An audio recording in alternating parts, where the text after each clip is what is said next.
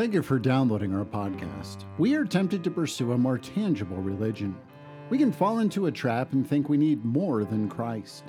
But Hebrews assures us that Christ is all we need.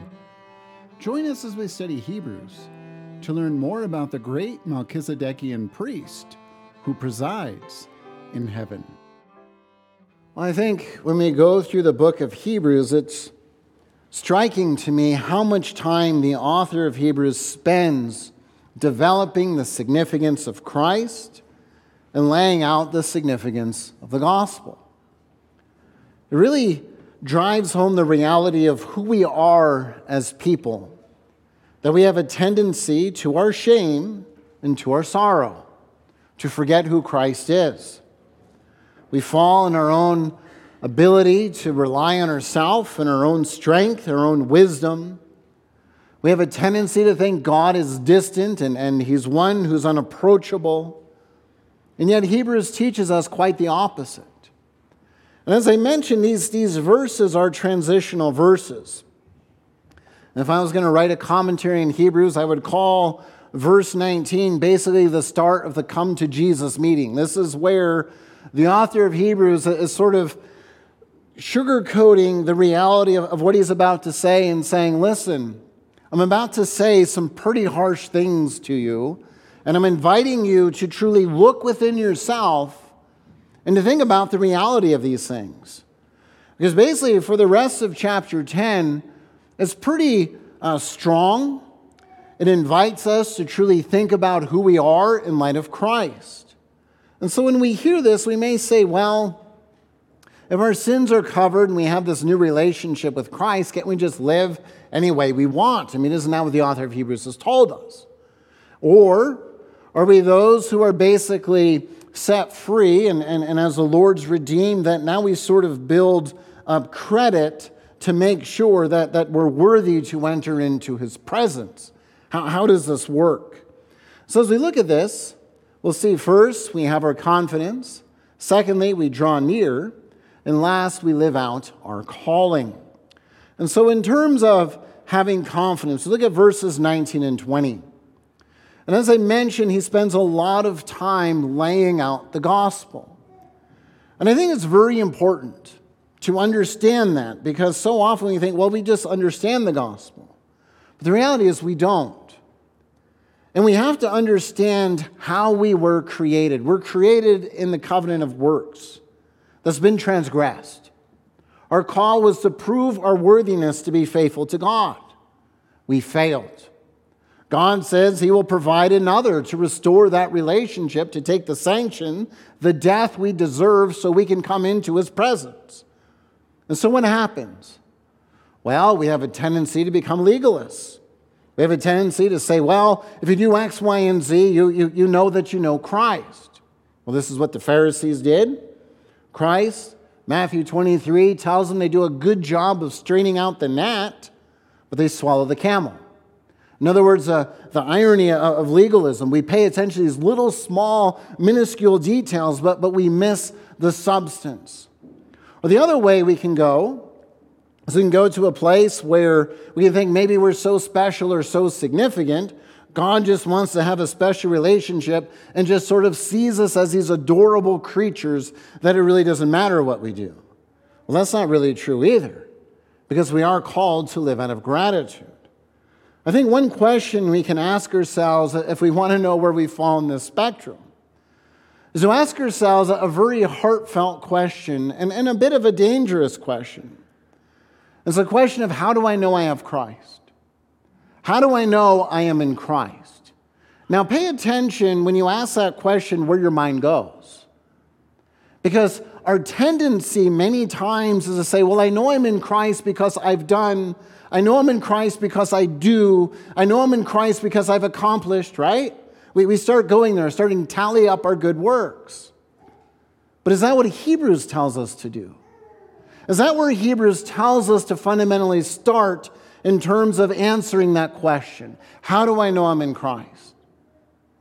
The answer to the question Hebrews lays out for us is what does the gospel say?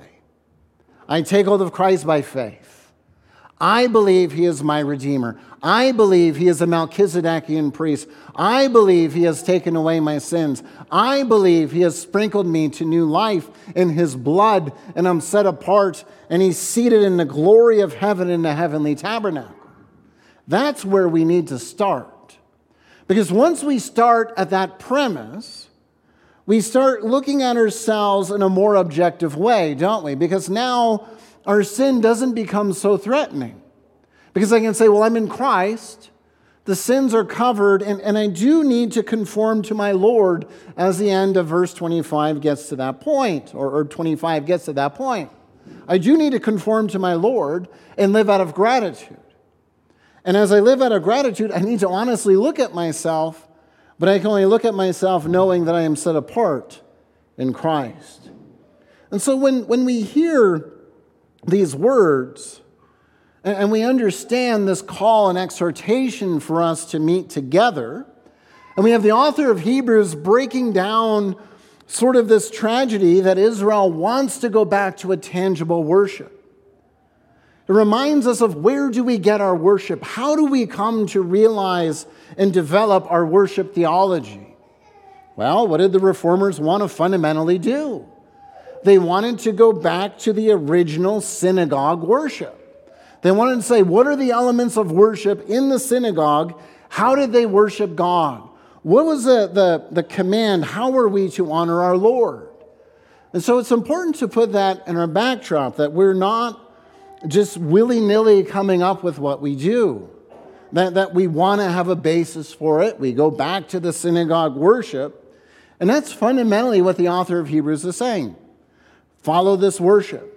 Continue to come together in your Lord and understand you have a priest. And so, how do we know that we have this priest? Notice verse 19. Starts with the therefore, brothers. In other words, it's not therefore outsiders, therefore goims, or therefore nations. Brothers. So you, you have a synagogue, most likely comprised of Gentiles and Jews. You got the Jews saying we got these pig eating Gentiles invading our, our worship. They don't understand who Yahweh is or, or the name, or Hashem, as they would say, the name. They don't understand him. They don't worship him. We worship him. And Hebrews is saying, listen, all of us gather together in confidence. And, and what do we have confidence in? What, what does this mean? Why do we have confidence? What has the author of Hebrews told us? 9 verse 7 Christ is the one who has offered this bloodshed once for all. The priest is the one who would offer blood for himself. It isn't something that lasts, it isn't something that endures. Christ is the one who offers his blood once for all. 9 verse 17, the assurance that as Christ offers his blood, that we have an eternal redemption. An eternal redemption. A one time offering of blood He's the one who dwells in the presence and face of God, tearing down, taking down the curtain, so the most holy place is open wide for us. So when we understand what he has said about Christ and we have this confidence, this isn't arrogance, this isn't entitlement. This is understanding as I take hold of Christ by faith, recognizing my life is only found in Him, I can draw near to the true God of heaven. What was pictured? What was figured through all those Old Testament types, those shadows that passed away, were a mere reflection of the true heavenly tabernacle built by God. So the author of Hebrews is not trying to tear us down in this come to Jesus meeting.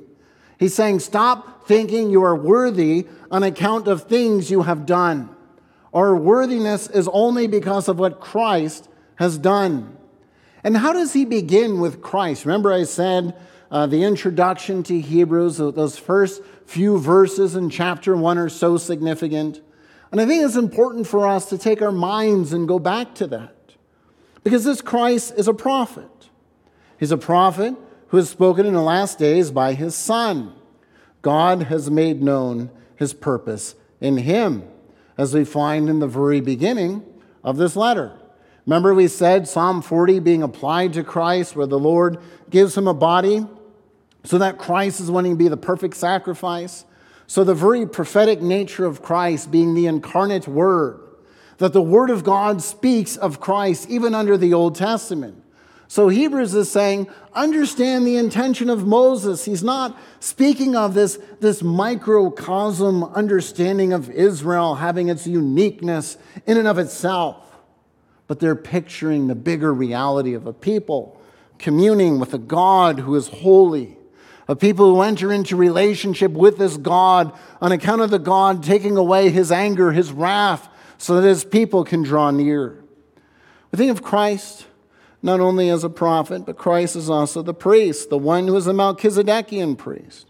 We think of Christ being the king, the one who is seated at the right hand of God. 1 verse 2 makes a purification for sins. 1 verse 3. So the very opening of this is calling our attention to see our only worthiness is found in Christ. And so when the author of Hebrews in verse 19 is saying, Therefore, brothers, since we have confidence. The author of Hebrews is saying, think about the argument I have laid out from the very beginning of this letter, and that your confidence is not in you. Your confidence has to be in Christ Jesus. And where do we draw near? This is something, too, where we can uh, lose sight of it. It's not into the holy place, but holy places. So you may say, well, why is that plural? Isn't there one heaven?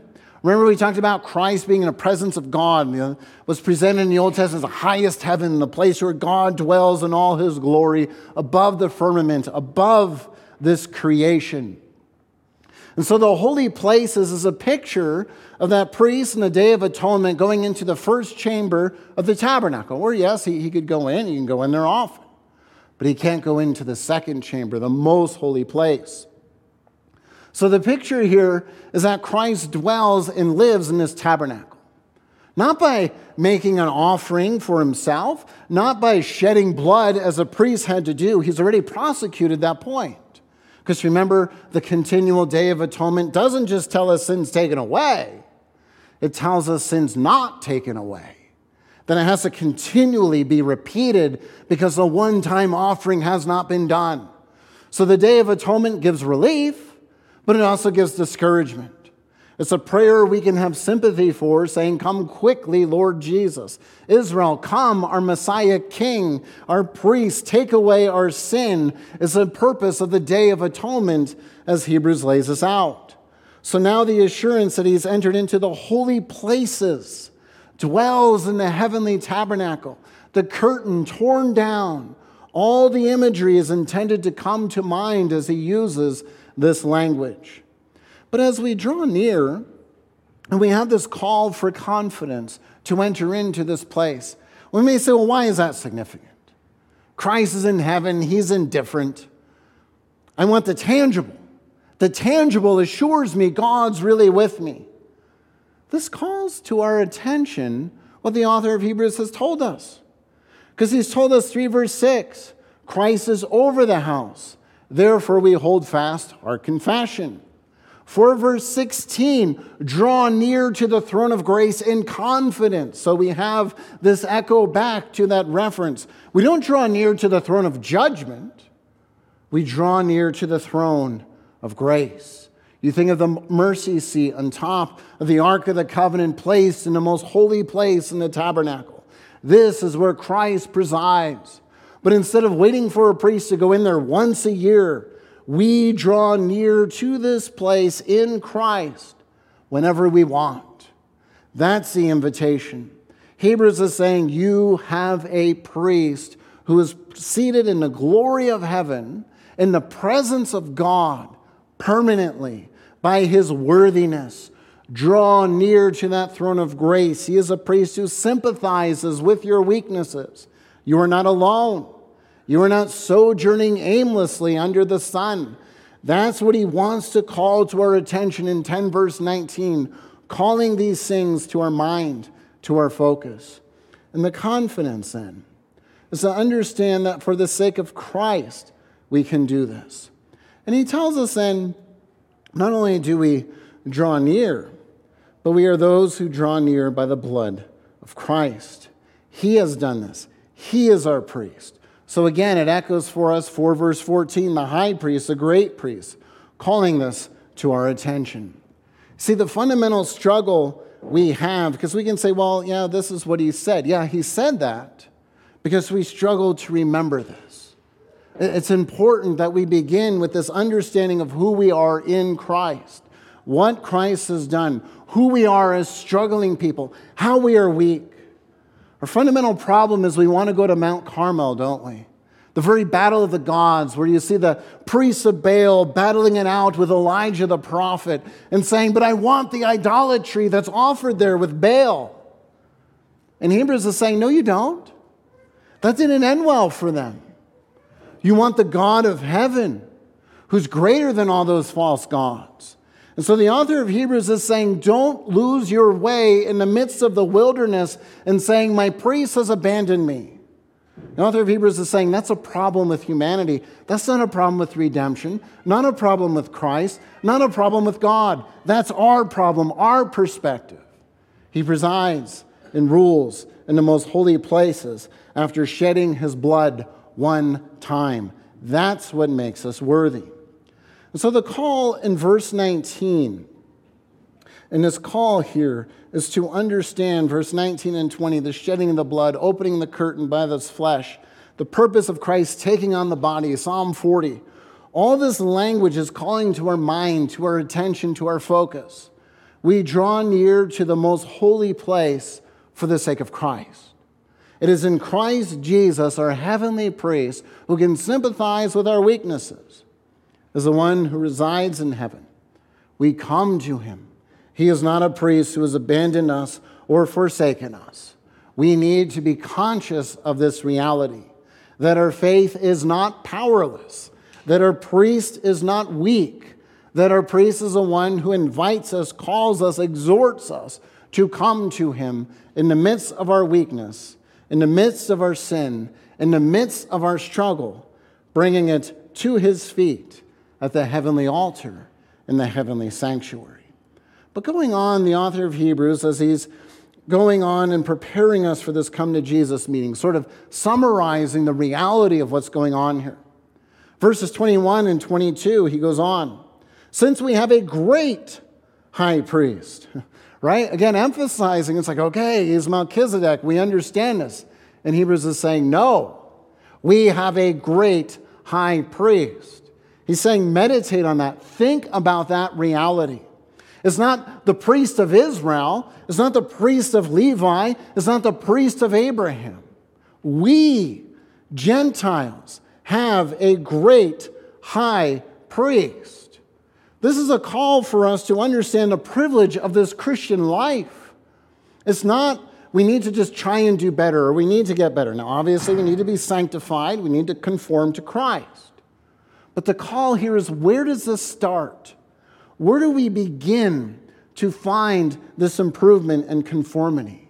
It starts with the great high priest. And he wants us to understand this.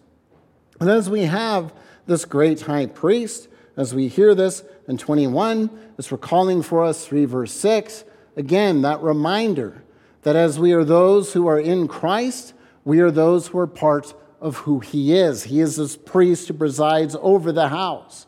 So this brings us to that point where it says we have the great high priest over the house of God. Now, in chapter 3, that's kind of dangled out there. It's showing Christ is superior to Moses uh, because Moses is a priest in the house. Christ is a priest over the house. Say, okay, we, we understand that. But now the author of Hebrews is saying, no, we have a great high priest over the house of God. Who is the house of God? Well, Hebrews tells us we are the house of God, his people. This means Jew and Gentiles are brought together into the one house of God.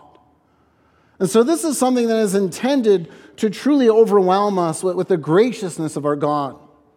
That it's not that the house of God is something hypothetical, it's not just a church building where we worship, which is beneficial, it's, it's great, but we have to see ourselves as the house of God. We are those built together in Christ. And the great high priest presides over us. sanctifying us, making us worthy to draw near into the presence of God. And so when you have these members of the synagogue saying, well, we just want to have the Gentiles worship in this place, we want to go back to our tangible Old Testament religion that we had with Moses and Aaron, that's how we really worship. Hebrews is saying, but you're not understanding. Now that Christ has come, we're all brought together in one house of God. This is who we are, worshiping and made worthy in the one Christ. And so we say, well, then, what does it mean? Well, this is where we start moving into that exhortation because, again, it's not just Christ has redeemed us, I can live any way I want. I mean, we, we are called to conform to Christ. We are called to grow. We are called to, to desire to live more and more a, a godly life for the honor and glory of our Lord. But how do we draw near? With a true heart. It's a heart that's not divided, we're called to draw near in the assurance of faith, confidence of who Christ is. We draw near with clean hearts, uh, sprinkled clean from an evil conscience. We are those who draw near as those who are washed with pure water. So let's, let's go through this and see what the author of Hebrews is reminding us. The drawing near is referring back to Hebrews 4, verse 16. And that's a reminder that we draw near to the throne of grace. Again, we're hearing this theme that's driven home. Christ is seated on a throne. It's not a throne where he just slaps us and smacks us down. It is a throne of grace, a place where we truly come, we bring our sins, we confess our sins, and we truly ask our Lord to conform us to his will. This is where our sanctification has to start we got to start with that understanding. These are my sins. This is what I struggle with. Lord, you need to change my heart, right? And then we proceed in the confidence of that. We want the Lord to change us. Not drawing near to the throne of grace is a horrible place, but drawing near to a priest who is sympathetic. You think of the rich or the uh, publican and the Pharisee. Pharisee boasting about the greatness and privilege God has of calling him. The publican saying, Lord, this is all my issues. These are all the things I can just remember I've done this week. Have mercy, conform me, take these things away from me, right? It's the difference of knowing you need a priest versus thinking the priest is honored to have you as one of his redeemed. And so this drawing near is important. That we're drawing near to a priest who has made a definitive redemption. But we draw near with a true heart. That is a heart that is turned into the Lord. And so it's not a heart where it's like, well, I'm going to do a Hail Mary prayer and kind of just hope in this God, but then I'm going to trust in all these other things and all these other gods. But I'm going to incorporate him as a highest God. The call is that our hearts are tuned into him, seeing him as a sole God, as a sole Lord, and the sole King that we are called to worship and follow. The true heart also seems to make an echo back to Jeremiah 31 31 and following, with the promise of the Lord writing his laws upon our hearts. This is our consciousness of wanting these things being part of us. This is why we study the Word of God. This is why we join together and we partake of the means of grace. This is why we meditate on who our God is and we pray to Him. That we want His will, His ways, His wisdom becoming second nature to who we are.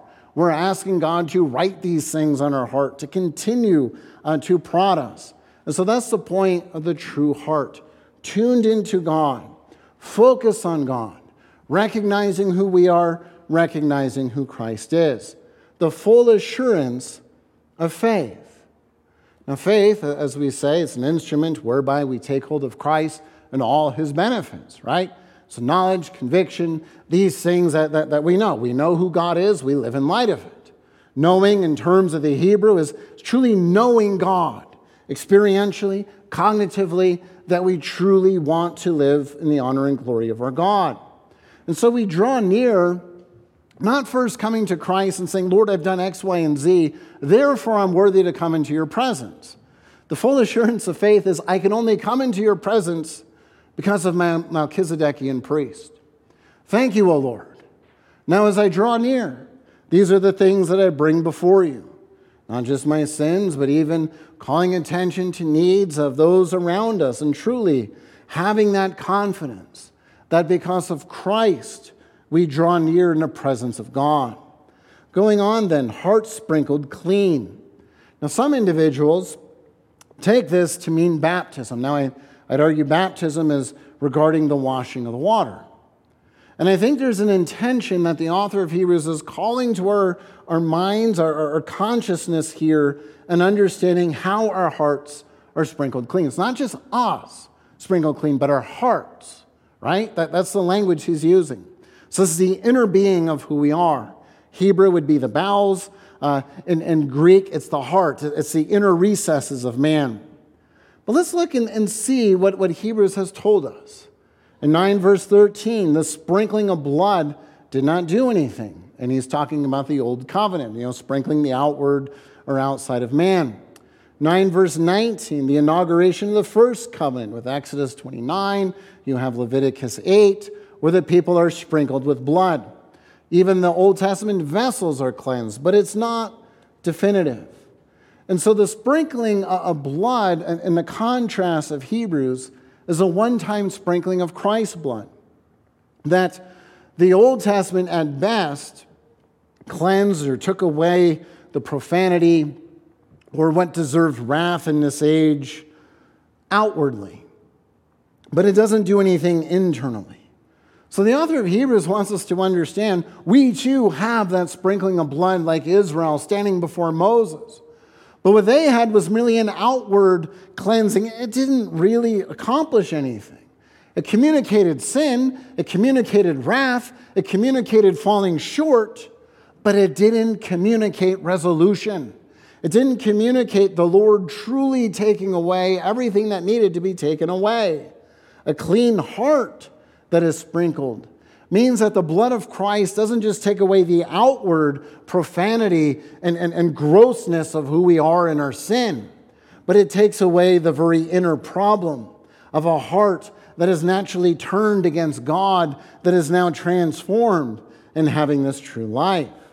Now, the true washing that's going on uh, with the pure water is probably referring to the initiation rite of baptism and referring to the, the recollection that now, as the church goes out, this is the intention of the synagogue, the intention of the gathering together of God's people to worship the one true Christ, tuned into him, following him, and finding life in him.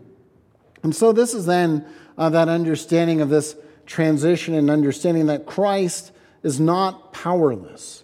Uh, we are not distant, we are not abstracted from our Lord, but we draw near. But now, verses 23 through 25, where we have here this call for us to draw near. This is where he's going to build on these verses. So, again, he reminds us of who we are in Christ. He's giving us some serious exhortation, or starting with exhortation. We have in verse 23 this reminder that we hold fast our confession. So we're holding fast not merely to words, the confession is Christ. We confess him to be our priest. This is what he has prosecuted deliberately uh, to the point of, of saying, I get it already, right? I mean, chapter 9 being the climatic chapter. So the confession is we're holding fast to Christ. That's the confession he wants us to understand. As we take hold of Christ by faith, we draw near to the throne of grace, we enter into the most heavenly tabernacle. So Hebrews wants us to, to understand that. We're holding fast to this. Now, the confession of our hope, again, he's using this language of hope. Now, hope isn't some pie in the sky idealism that, you know, I really hope tomorrow's better or I hope things work out. The, the hope that's used here is also grounded in Christ's priestly work. It's the assurance that Christ is the one who's going to transition us from this age to the age to come. Christ is the one who pleads our case in the heavenly tabernacle as our priest. And so he's saying, hold fast to this. This is where you have to be oriented. Now, as we hold fast to this faith, we do it without wavering. Uh, this is like James talking about the individual who's in the sea, tossed to and fro. You think of a boat in the midst of a storm where it keeps get turn, it gets turned around. It's not going in one direction. It's continually tossed around and, and just basically following the whims of the water, the whims of whatever may be. And Hebrews is saying we have to have that anchor in Christ. We have to have that focus and orientation, always in that premise my Lord has redeemed me. My Christ is my priest. This is my hope. I'm going to live in light of him, believing his word to be true and orienting my life in his one time priest, right? And why is that? Because he was promised is faithful. This is the significance of Hebrews citing the Old Testament. Remember this passage? Remember what God said here? Remember what God said here? Remember how God promised this? He's saying, This is what Christ has done. So he's saying, we, we hear what God has said, Christ has brought it to pass. And so he wants us again to, to let our minds dwell on this reality, to truly let this soak into who we are. My God is faithful. My God does not waver. My God is firm. My God is the one who brings me to glory. This is who he is. So as he says that, he says, now as, as we know this is true, let us now figure out how to stir up one another. Now, the stir up is actually kind of interesting language that, that he uses here. Uh, because the stirring up is actually a strong emotional reaction, as we find in Scripture. Uh, this could be angry, this could be a heated disagreement, uh, this can be times of persuasion. And so, this, this is pretty strong in terms of this stirring up. And so, what does he want? Does he want us to sort of be condescending and making sure we rule over one another and make sure that the other person's really living out the gospel the way we want? Well, this reminder here is for us to truly be so focused and oriented on Christ that we truly are having this passion of wanting to live for our Lord. That, that as we do this, it's, it's evident that living for Christ is what orients us. Now, again, this is out of gratitude. We're encouraging one another to do this uh, seeking to, to truly desire to love, starting with our love for Christ as we go about our days. But it has to start with us. This is what our Lord says in the Sermon on the Mount. How do we get charged up? How do we get recharged? Think about your Melchizedekian priest. If you want to know why do I want to live for this God and die to self? Well, when the Lord gives us his laws, he's not trying to deprive us of anything, is he? He's not trying to harm us. He's showing us the way of wisdom. Now, we don't do this perfectly, but why do we continue to grow and conform to this? Because our Melchizedekian priest is at work in us. And I believe my God is faithful. And I know what he tells me to stay away from is harmful for me. And so, therefore, I want to be stirred up to live unto him. Right? This is the exhortation. Don't see Christ as a second rate priest. He is the priest. Everything that they have been convicted to look to has been pointing to Christ. Going on then, as we stir one another up to love and good works, this is that desire that we truly desire to conform to Christ. I love again how our catechism puts this out of gratitude. Truly out of gratitude. I'm redeemed. I do this out of gratitude, out of joy for my Redeemer. But notice now, as he says, not neglecting to meet together. Now, this is significant language as well that's kind of lost as we bring this over into the English. But the actual language here is a language of synagoguing. It says, Do not forsake synagoguing together. So, this is where we think, well, the synagogue was for Israel. No. Synagogue means gathering together, worship, coming before the Lord, worshiping the King. So, the synagoguing together is our gathering together in the presence of God to truly worship Him. This is again where we find these love and, and good works, and, and we say, not neglecting to meet together. So it's that reminder we're that community, we're that house of God, we're that synagogue where Christ rules over us. We're, we're not abstracted from our Savior. We're not alone, even though sometimes we may deceive ourselves, whether it's satanic temptation, weakness of the flesh. We deceive ourselves into thinking we are alone. But what's the problem? Some have fallen away. And the author of Hebrews is saying there's some that have failed to meet together, and he's going to go on and address apostasy. This is why he talked about the wilderness journey and, and, and the wilderness community. the warning. They fell away. And the author of Hebrews is saying, don't fall away from your Christ. Don't turn from him. And so the fundamental encouragement here is basically exhortation. What are we exhorting each other? Fundamentally, don't turn away from your Lord. Don't see your Lord as tyrannical. See the blessings of your God. Don't see his regulations as to how we live out of gratitude as, as something that's burdensome or tyrannical or horrible. Yes, it certainly shows our sin. Yes, it does drive us to Christ. I don't deny that. But it also shows us how to live a life of gratitude unto him. And as we live these things out, there is a promise. There is a greater life. I'm not saying it's health and wealth. I'm not saying everything's going to fall into place. But our attitudes, our orientation through this age become radically changed because we recognize we are sojourners through this age. We recognize we have a propensity to fall away like the first Israelites. We have a propensity to grumble in the midst of the wilderness. We have a propensity to the goodness of God. We're tempted to, to make God prove himself. And Hebrews is saying, be aware of this. See your priest. Live exclusively unto him. Because he says now, there's that warning. And, and what do we have with Israel and Christ with Israel? And it's a warning to us. And it's a pretty strong warning. And so hopefully I don't water it down in any way. But the day drawing near. And the reason this is a strong warning, because when Christ walks this earth, what, is it, what does John the Baptist say? Hey, don't you dare trust in Abraham as our father or Moses as our prophet or whatever it may be. Because Christ can raise up stones that will sing praises to God.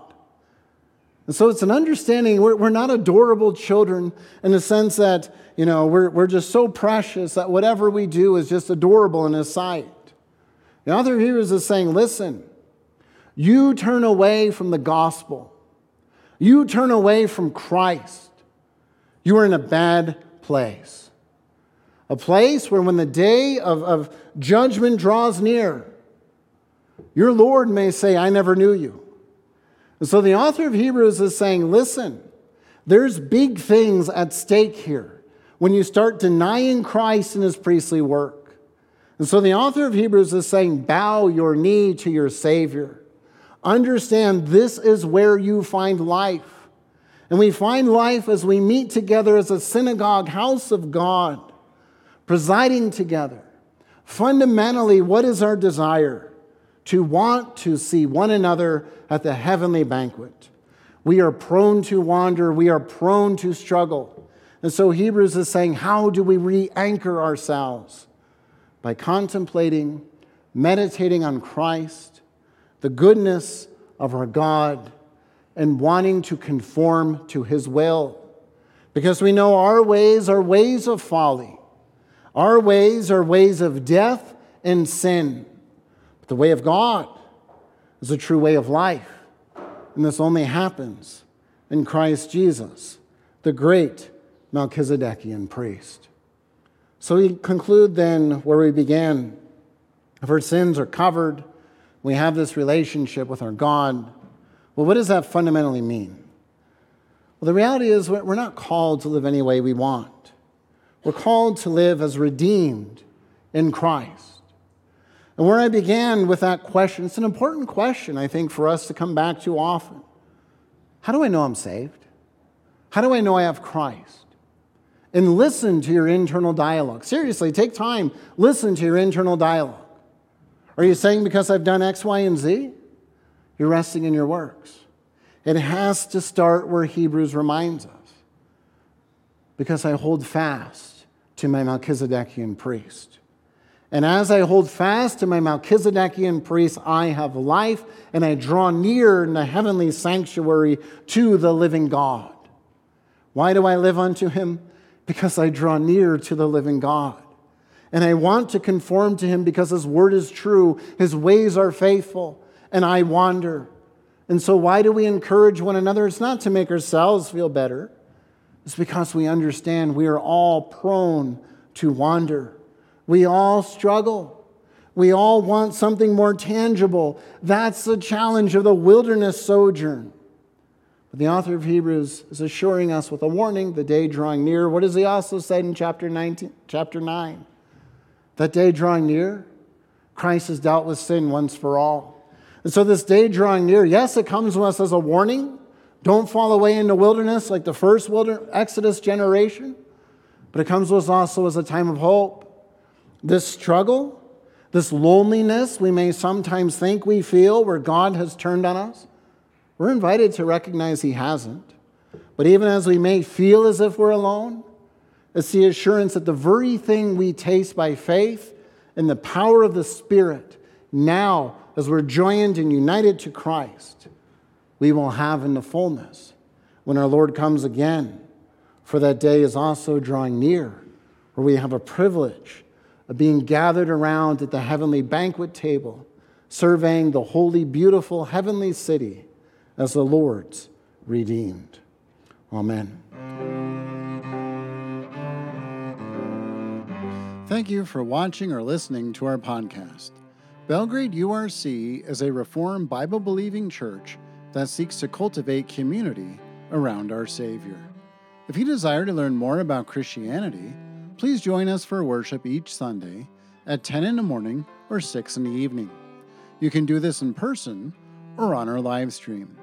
You can also utilize our archive sermon series on our website, urcbelgrade.com, or subscribe to our current sermon series through most common podcatchers. Until we meet again, may the Lord's blessing and peace be upon you.